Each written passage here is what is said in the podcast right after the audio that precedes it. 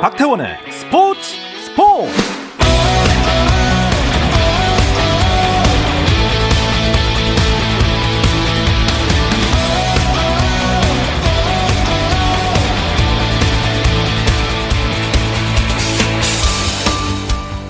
스포츠가 있는 저녁 어떠신가요? 아나운서 박태원입니다. 자, 오늘 이슈들을 살펴보는 스포츠 타임라인으로 출발합니다.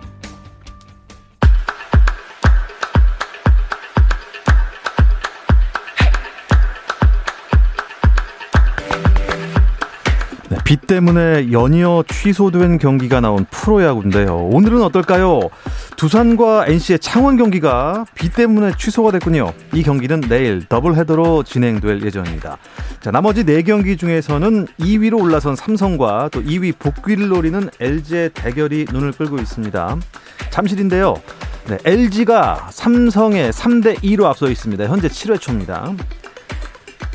삼성의 2.5 경기차로 쫓기는 KT는 SSG를 만났는데요. 자, 오늘 성적이 KT가 좀 좋은 것 같기도 합니다. 7회 초인데 7대 1로 KT가 SSG에 앞서 있습니다. 자, 4위로 다시 올라선 키움은 한화를 상대하고 있는데 한화가 점수를 좀 많이 냈습니다. 5회 말이고요. 6대 0으로 키움에 앞서 있습니다. 롯데 대 기아의 경기 3회 말인데요. 기아가 롯데 4대 0으로 앞서 있습니다.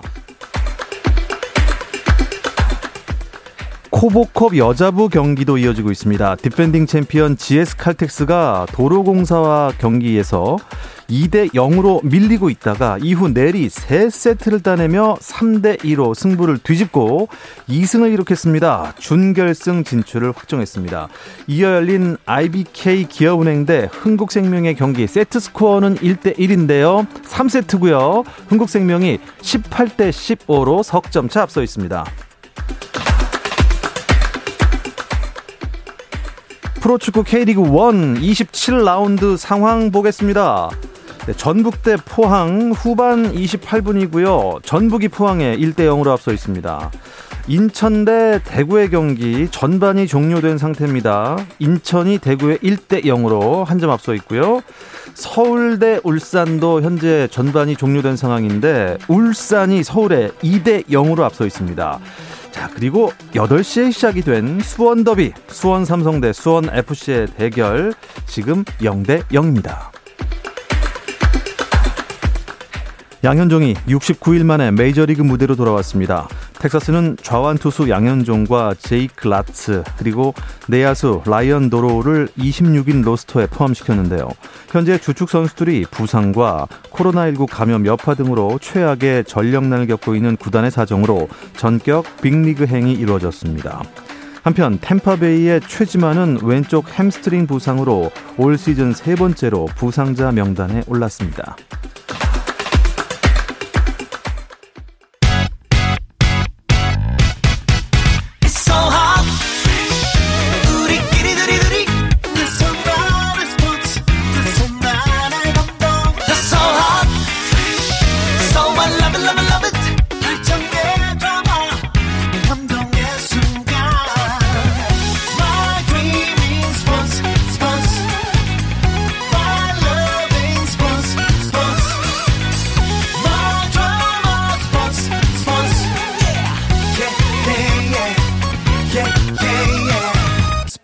스포츠 네, 오늘은 어제 개회식을 시작으로 13일간의 열전에 돌입한 2020 도쿄 패럴림픽 이야기를 나눠보도록 하겠습니다. 아, 먼저 도쿄 현지 분위기는 어떤지 도쿄 연결해 보겠습니다. 일본 교민이신 윤관영 씨가 지금 전화로 연결되어 있는데요. 불러보겠습니다. 윤관영 씨 안녕하세요. 예, 안녕하세요. 윤관영입니다. 네, 반갑습니다. 저희 스포츠 스포츠와도 인연이 있다고 들었는데요. 본인 소개 간단하게 부탁드려도 될까요? 예. 저는 2006년 일본 도쿄에서 유학 생활을 시작해 현재까지 15년간 도쿄에서 거주 중인 윤관영이라고 하고요. 저는 지난 도쿄올림픽 기간 때 KBS 라디오 팀과 함께 대한민국 선수단의 훈련 및 시합 그리고 인터뷰를 함께 했었는데요. 이번 패럴림픽도 KBS 방송단과 함께 일하고 있습니다. 네, 지난 도쿄올림픽 때 저희 담당 PD 김세슬아 PD와 또 일을 같이 하신 걸로 알고 있습니다. 네, 맞습니다. 네, 어제 개회식을 시작으로 드디어 패럴림픽이 시작이 됐습니다. 현지 네. 분위기 네. 어떻습니까? 네, 코로나 팬데믹 상황에서 지난달 7월 23일에 도쿄올림픽이 매일 반대 시위가 열릴 정도로 반대하는 일본 국민이 약 60%라는 통계도 있었는데요. 하지만 막상 올림픽 개막 후에 이왕 하는 올림픽 잘해보자라는 의식으로 국민들이 변했고 그런 의식이 패럴림픽 때도 이어져서 주 경기장과 각 시합장, 주변 차량 통제 등 국민들이 잘 따라주고 있는 분위기입니다. 올림픽 때만큼의 열기는 아직 아니지만 주간 방송사 NHK SK에서는 패럴림픽 개막전 관련 다큐멘터리 등 다양한 방송을 통해 국민들의 관심을 끌어모았고요. 특히 올림픽 때와 같이 일본 내 국민 아이돌이라 불리는 아라시 멤버 두 명을 특별 MC로 내세워 국민들에게 좀 더 가까이 다가가고 패럴림픽을 알리고자 하는 취지를 많이 느꼈습니다. 예, 아직 올림픽 때만큼의 열기는 아니지만 음, 올림픽 때 같이 패럴림픽 초반에 일본의 메달 러시가 나온다면 더 열기가 음. 오를 거라는 기대는 갖고 있습니다. 네, 일본의 메달 러시뿐만 아니라 대한민국의 메달 러시도 저희는 기대를 하고 있습니다. 네. 뭐 분명히 아직이라는 말씀을 하셨으니까 다시 열기가 올라갈 것 같습니다. 네. 아, 올림픽 때는요, 저희 뭐 취재진들이 미리 경기장마다 예약 예약을 해야 됐고 또 출입증마다 뭐 들어갈 수 있는 음, 그런 경기장이 제약이 있어서 네. 많이 불편했다고 했는데 어떻습니까? 패럴림픽도 마찬가지인가요?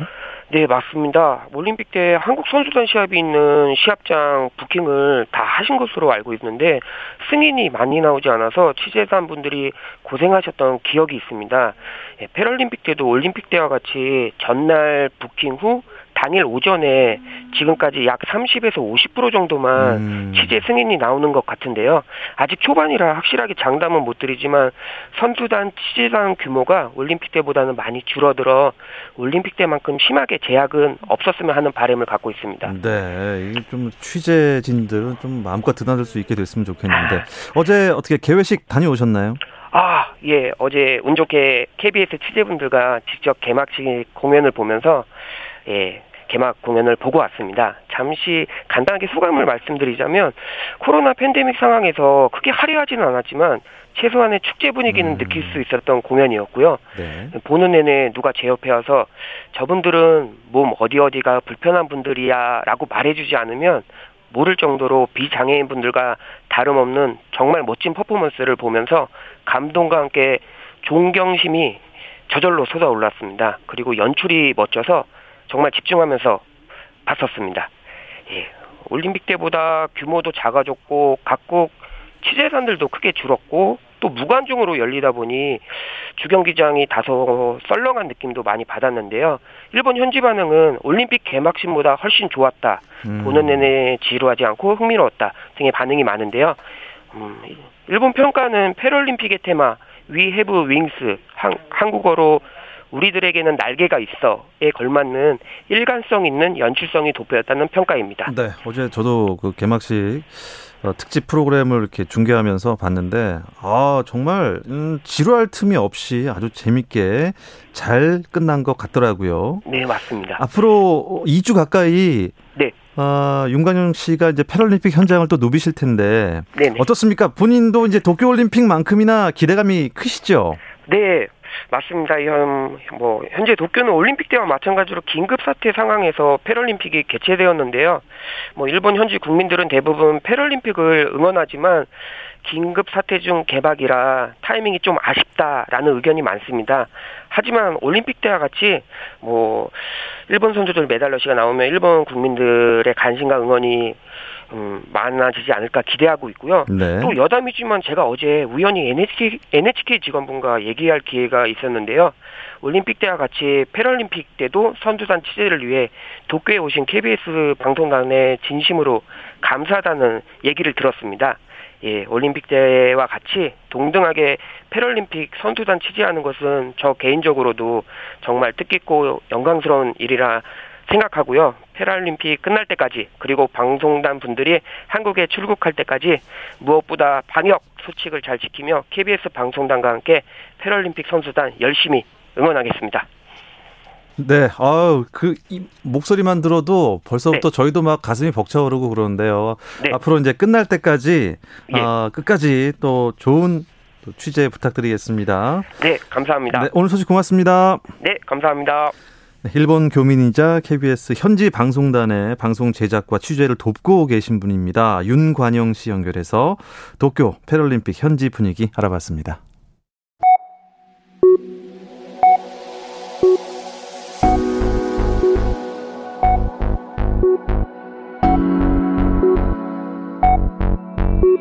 장애인 국가대표 선수님들 정말 멋지시고 존경합니다. 힘내시고 최선을 다해서 목표하는 것까지 건강하게 돌아오셨으면 좋겠습니다. 기왕이면 메달도 꼭 따주세요.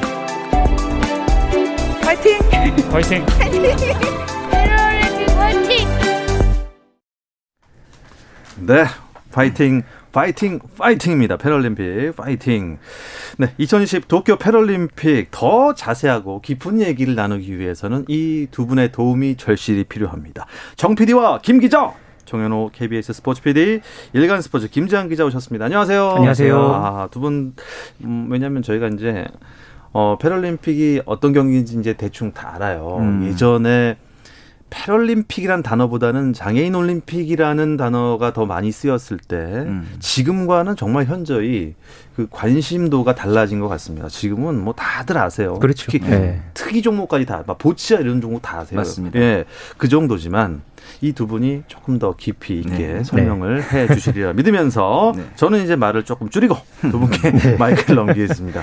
아, 사실 뭐 한 주 쉴 뻔했는데 네. 어, 결, 두 분들이 워낙 만능이라 또 불렀습니다. 아, 뭐 아유, 어제 감사합니다. 중계도 개막식 중계도 잘 해주셔가지고 덕분에 이제 보면서 재미있게 잘 봤습니다. 네. 아, 예, 예. 아, 어제 예, 한 시간 동안 좀 엉망이었습니다. 아, 앞서서 뭐 도쿄 연결해서 윤관영 씨랑도 얘기를 했고 네. 저도 이제 어제 특집 방송을 했는데 음, 도쿄 패럴림픽 개막식은 감동의 깊이가 조금 다르다고 해야 되나 어떻게 표현해야 될지 모르겠어요. 네. 음, 좀 더 집중하게 보게 됐다는 분들이 많았어요. 예, 이제 말씀하신 대로 우리에겐 날개가 있다라는 표현을 이제 개막을 했는데 우리나라 선수들 같은 경우에는 이제 한복을 이제 좀 약간 미를 뽐내기 위해서 한복 그렇죠. 스타일의 약간 단복을 입고 분홍분홍하게 맞습니다. 분홍 저고리 입고 네. 이 개막식에 여든 두 번째로 입장을 했죠. 이제 우리나라 기수로는 말씀 말씀하신 보치아의 최혜진 선수가 경기 파트너인 어머니랑 같이 이제 기수로 나서는 모습을 보였고 또 이제 그 개회식 공연들이 장애인들이 이제 꾸민 공연이었음에도 불구하고 앞서 윤관영 씨가 말씀하신 대로 정말 올림픽 개막식보다도 어떻게 보면 더 메시지적인 측면에서는 음. 괜찮았고 제 개인적으로 봤을 때는 올림픽 개막식이 물론 의미는 있었지만 너무 좀 처진다는 느낌이 있었는데 이번 개막식 같은 경우는 패럴림픽은 조금 더 분위기를 살린다는 맞아요. 그런 느낌이 좀 네. 들기도 했습니다. 완성도가 더 높았던 것 같아요. 네, 그러니까 저도 보면서 뭐 저뿐만 아니라 정열 PD도 그랬고 많은 분들이 좀 이렇게 이야기를 하셨던 게 확실히 좀 메시지가 분명하게 담겨 있는 네. 네, 그런 좀 느낌을 많이 받았고요. 뭐 아까 이제 말씀하셨던 그런 우리에게는 날개가 있다는 그 주제 하에서 이 음. 고난과 역경을 이겨내는 그런 스토리라인 그리고 뭐 그런 어떤 휠체어를 탄 소녀가 세상을 향해서 힘찬 날개를 펼치는 그런 네. 장면, 음, 네 이런 맞아요. 부분들이 전부 다 참 이 가슴 뭉클하게 좀 지켜봤던 것 같고요. 네. 우리 선수단의 모습도 물론 이제 보이기는 했는데 아, 저는 조금 아쉬웠던 게 이 올림픽 때처럼 그러니까 음. 너무 방송에서 좀 짧게만 이렇게 스쳐 지나가듯이 우리 선수단이 좀 보였어가지고 그러니까 말이에요. 예, 그 부분은 좀 아쉬웠어요. 아, 아쉬웠어요. 왜냐하면 네. 원래 입장하는 자리가 있고 좀 좀 행진을 하잖아요. 맞아요. 그래갖고 그그 나라 자리까지 가는 동안 음. 꽤 행진 거리가 있었을 텐데 네네. 카메라가 그 딱 들어오는 입구에만 잠깐 아, 비춰주고. 네. 그렇죠. 어 그게 좀 정말 아쉬웠어요. 네. 예. 참고로 이제 제가 패럴림픽 평창 패럴림픽 개막식을 이제 중계를 했던 입장에서 네. 항상 정해져 있어요. 모든 나라가 똑같은 시간을 할애해서 화면을 비춰주도록 이게 이제 프로토콜로 규정이 되어 있는데 아, 중계 방송이 네. 이번에는 조금씩 달랐던 것 같더라고요. 음, 어. 그래서 그 부분이 좀 아쉽긴 했습니다. 아쉽긴 했습니다. 아쉬운 나라가 또 이제 지금 어, 탈레반 정권이 음. 들어선 아프가니스탄이 선수단 대신 국기만 입장을 했어요. 그렇죠. 어, 선수단 입장에서 전체 다섯 번째 순서로 아프가니스탄이 등장을 했고요. 네. 어, 아프가니스탄이 국기가 등장을 하면서 현장에 있던 뭐 관계자들이라든가 뭐 취재진들이 모두 응원의 박수를 보냈다고 그렇게 전해지고 있습니다. 그런데 어제 밤과 오늘 새벽 사이에 좀 희망적인 뉴스가 하나 있었죠. 그렇죠. 이 이번 대회에 이제 나서기로 했던 이 아프가니스탄의 여자 태권도 선수 그리고 남자 육상 선수가 이 카불 공항을 통해서 이 아프가니스탄을 탈출한 것으로 어. 그렇게 지금 전해지고 예. 있습니다. 그러니까 호주 공군기를 타고 유럽의 이제 한 국가에 특정 국가에 지금 들어가서 지금 이제 코로나19 검사를 이제 받고 지금 대기하고 있다 그런 네. 어떤 외신 어. 보도가 나왔는데요. 만약에 이 코로나19 검사에서 음성을 받게 된다면 음. 이 곧장 이 패럴림픽에 출전할 수 있는 음. 예, 그런 가능성이 지금 열려 있는 아. 예, 그런 아주 좋은 그런 상황입니다. 네. 기도해야겠습니다. 네. 네. 사실 뭐 개막식뿐만 아니라 이 비장애인들보다 장애인분들께서 뭔가 이런 올림픽을 준비한다는 것 자체가 네. 특히 네. 코로나 시국에는 더 힘들지 않았을까요? 그렇죠. 일단 이천에 있는 이 장애인 종합훈련원이 폐쇄가 된 상태였고 거기다가 이제 코로나 장애인분들 같은 경우는 건강에 대한 걱정이 더 많다 보니까 거기다 이제 또 이동 동선이 이전 기존 패럴림픽과 다르게 제한되고 이런 경우에 이제 몸이 불편한 분들은 이런 도, 제한된 동선을 따라가는 게 일반인들보다 훨씬 어려울 음. 수 있잖아요. 그리고 이제 그 전에도 올림픽 때도 숙소가 좀 말썽이 있었는데 이번에 이제 패럴림픽 선수들을 위해서는 조금 더 세심한 어, 숙소 관리랑 컨디션 관리 선수들에게는 또 루틴이라든가 컨디션 관리 굉장히 중요한 부분이니까 이런 부분에 있어서는 이제 좀 더 세심한 배려가 있었으면 하는 생각이 분명한 듭니다. 건 지금 또 일본 내에 코로나19 확진 그 이제 확진자 상황이 좀 많이 좋지가 않잖아요. 좋지가 올림픽 때보다. 네, 올림픽 때보다. 그렇다가 네. 보니까는 좀 이 선수들을 이제 관리하는 이제 그런 부분들도 분명히 좀 문제가 이제 현지에서 있을 거고요. 네. 그럼에도 참 우리 선수들 뭐 우리 선수들뿐만 아니라 모든 이번 대회에 나선 선수들의 음. 이땀 눈물 네, 그 자체만으로도 정말 박수를 보내고 싶습니다. 그러니까 도쿄에서 지금 확진자 숫자가 급증하고 있는 상황에서 컨디션 관리가 변수일 텐데 그 보치아 국가대표 노영진 선수가 어, 건강 문제로 귀국을 했다고요? 예, 그렇습니다. 이번에 이제 원래 9회 연속 금메달을 도전하는 종목이 보치아였는데 이번에 이제 그 노영진 선수의 몸 상태가 좋지 않아서 좀 귀국을 하게 됐어요. 네. 팀 닥터가 이제 진료를 봐서 이제 근력 기능 저하에 따라서 만약에 이 장애인 분들 같은 경우는 낙상이라든가 또 척수에 더큰 어, 손상이 올 수도 음, 있는 음, 위험이 있잖아요. 이런 부분 때문에 어, 좀더 어, 확실하게 몸 상태를 만들고 왜냐하면은 이 선수 생활을 당장 오래만 할 건 아니니까 더큰 그림을 보기 위해서는 귀국을 하는 게 낫겠다. 이런 음. 이제 소견이 나와서 귀국을 하게 됐습니다. 네. 어, 건강이 우선이니까. 네. 그렇죠. 다행인 게 이제 뭐 코로나 19 때문에 귀국하는 게 아니기 때문에. 네. 맞아요. 예. 너무 실망하지 않았으면 좋겠습니다. 노영진 선수 파이팅입니다. 네. 보치아 얘기가 나왔으니까 9회 네. 연속이라는 게 사실 말이 9회 연속이지. 1988년부터 아. 지금까지 한 번도 금메달을 안 놓친 거잖아요. 쉽지 않죠. 그러니까 네. 이거는 뭐 양궁 우리나라가 이제 비장애인 스포츠로 보면 이제 양궁과 그렇죠. 이제 동일한 네, 예, 그런 종목이라고 볼 수 있겠고요. 음. 어참 이 패럴림픽에서는 우리나라가 이제 오랜 시간 음. 예, 세계 최강으로 군림한 그런 종목이죠. 이 보치아라는 종목이 좀 어느 정도 좀 익숙하게 이제 보시는 분들은 좀 아시겠지만 뭐 네. 뭐 단순하게 말씀을 드리면 이게 구슬치기랑 컬링을 합친 아하. 네 그리고 이제 뇌성마비 선수들이 주로 출전하는 구기 스포츠입니다. 네. 이게 공을 굴리다라는 뜻의 이탈리아어에서 음. 나왔다고 하고요. 네네. 어 이제 가로 6m, 세로 12.5m의 매끄러운 바닥에 표적구를 넣고 가까이 던진 공에 점수를 부여해서 승부를 겨루는 음. 그런 경기이기 때문에 아까 말씀드린 뭐 구슬치기랑 컬링이 믹싱된 그런 종목이다. 음. 네. 아, 한마디로 그렇게 좀 표현할 수 있겠습니다. 표적구 근처로 보내거나 아니면 네. 거기 있는 공을 이렇게 상대방 공을 쳐내거나 그렇죠. 뭐 이런 네. 거죠. 네, 맞습니다. 어, 근데 이 보치아에 메달이 꽤 많이 걸려 있더라고요. 그렇습니다. 이번에 이제 BC1부터 BC4까지 장애 등급에 따라서 나뉘게 되는데 어, 개인전과 이제 페어전, 그러니까 이제 단체전 이렇게 총 세 가지 분야도 열리고 우리나라 같은 경우는 이번 대회에서 금메달, 은메달, 동메달 각 하나씩 이제 목표로 하고 있는데 리우 패럴림픽 때 이제 개인전 금메달을 따는 이 BC 3 종목에 정호원 선수가 또 이번에 음, 출전을 합니다. 네. 그리고 이제 앞서 말씀드렸던 이 개막식 때 기수로 들어왔던 최혜진 선수도 어, 강력한 메달 후보 중에 한 명이고 예. 참고로 보치아의 경기 일정은 오늘 28일 오전 9시 반에 BC 4 종목 개인전 예선을 시작을 해서 경기가 시작됩니다. 어, 28일 오전에 네. 알람 맞춰놓고 네. TV에 아침부터 켜놓고 기다려야겠습니다. 네, 네. 금메달 응원하겠습니다. 뭐 보치아를 비롯해서 우리나라가 이번에 파견한 선수단 규모가 어느 정도인가요? 아, 이번에 우리나라가 역대 원정 패럴림픽 대회로는 최대 규모 어, 선수단이 어, 출격을 합니다. 그렇죠. 네, 선수로는 86명 그리고 임원이 73명을 더해서 총 159명이 이제 출격을 했고요. 음. 이 선수들이 금메달 4개 이상을 따내서 종합 20위에 드는 게 이번 대회 목표입니다. 음. 금메달 4개보다 더 딸 수는 없나요? 아, 더 딸 수 있다고 지금 그 대표팀 내에서는 네. 네, 이번에 그러니까 조금 코로나19 상황 때문에 국제 대회도 많이 못 나가고 그렇죠. 그래서 이제 조금 최소한의 이제 목표만 이렇게 잡았는데 네. 선수들의 어떤 목표나 의지나 이제 이런 부분들이 더해진다면은 충분히 음. 이 이상의 목표 가능하다라고 그렇게 지금 선수단 내에서는 예, 조심스럽게 예측하고 있습니다. 맞습니다. 저도 오후부터 TV를 보니까 중계가 계속 하더라고요. 맞습니다. 탁구 경기도 하고 수영도 네. 하더라고요. 맞습니다. 오늘부터 이제 경기가 시작이 됐죠. 이제 수영에서는 리우 패럴림픽에서 3관왕을 했던 우리나라의 조기성 선수가 와우. 원래는 이제 자유형이 주종목인 선수인데 이번에 평영에 또 이제 출전을 했죠. 네. 평영에 출전을 해서 어 이제 메달을 따진 않았지만 개인 최고 기록을 세웠고 이야. 이어서 이제 또 조원상 선수가 수영에 마찬가지로 출전해서 조원상 같은 경우에는 마지막 패럴림픽에 출전을 하게 됐습니다. 그래서 이제 약간 시원섭섭하다라는 얘기도 했었는데 이어서 이제 탁구 예선전도 계속 진행이 되고 있습니다. 네, 그리고 또 휠체어 농구가 조금 전부터 이제 8시 조금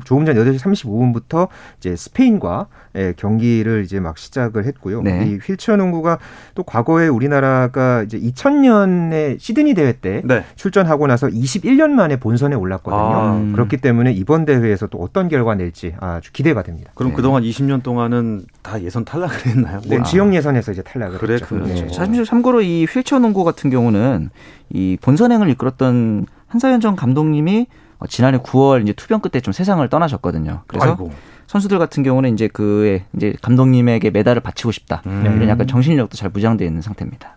그런 정신력으로 음. 사기가 올라서 네. 이번에 좋은 성적 거두시길 바랍니다. 휠체어 농구 파이팅이고요.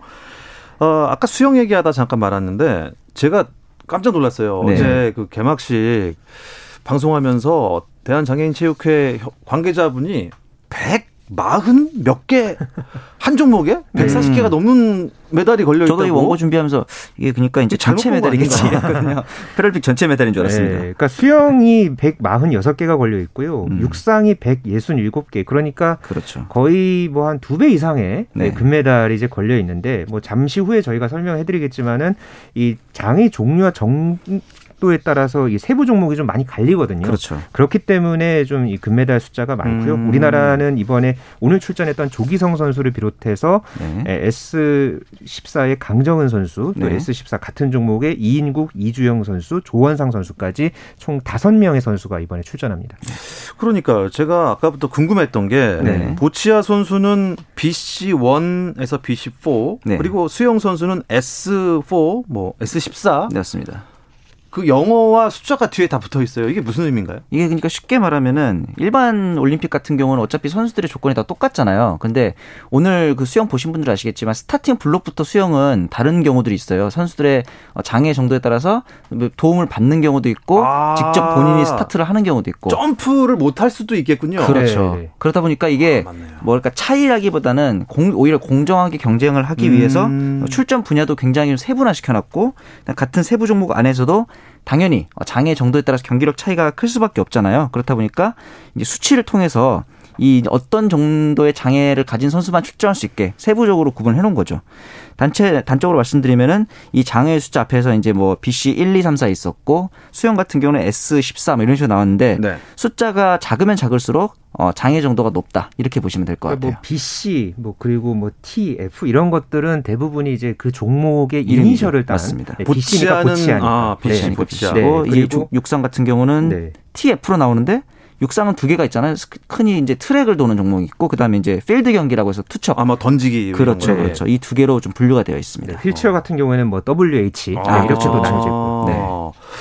야, 그래서 종목이 많이 더 세분화돼 있고 네. 메달 숫자도 더 많을 그렇죠. 수밖에 없겠네요. 네, 그렇죠. 339개의 금메달이 올림픽에 걸려 있었거든요. 네. 그런데 도쿄 패럴림픽은 이보다 200개가 더 많은 음. 539개의 금메달이 걸려 있고요.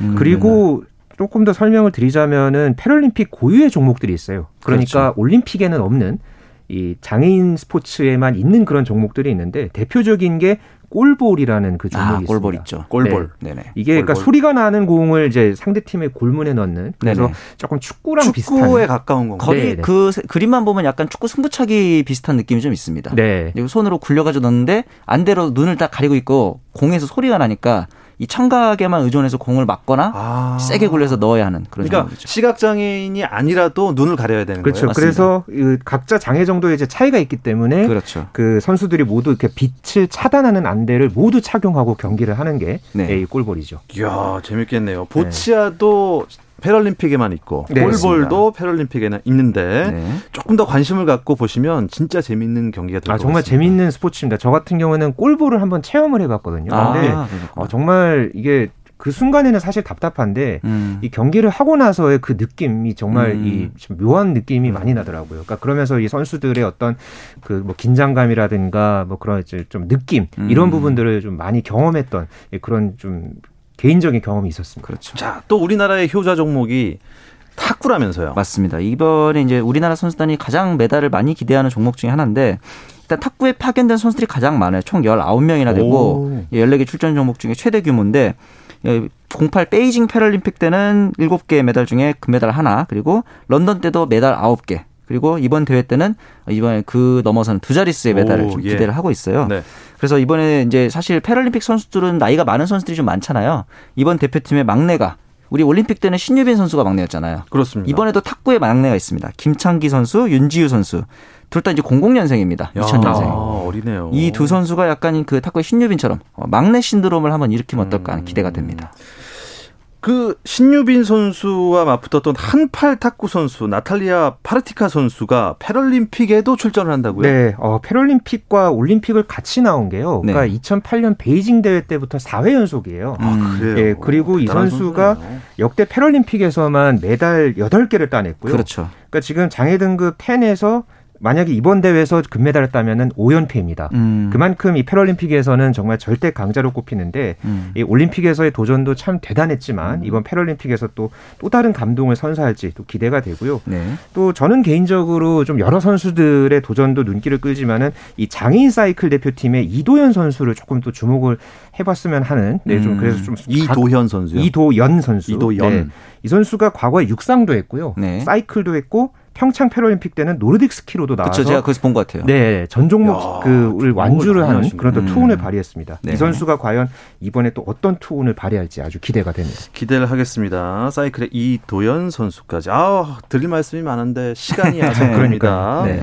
자, 이 소식 끝으로 2020 도쿄 패럴림픽 이야기 나눈 정 PD와 김 기자는 여기서 마무리하도록 하겠습니다. 정현호 KBS 스포츠 PD, 일간 스포츠 김지한 기자 두 분 고맙습니다. 감사합니다. 감사합니다. 내일 목요일이죠? 내일도 저녁 8시 30분입니다. 박태원의 스포츠 스포츠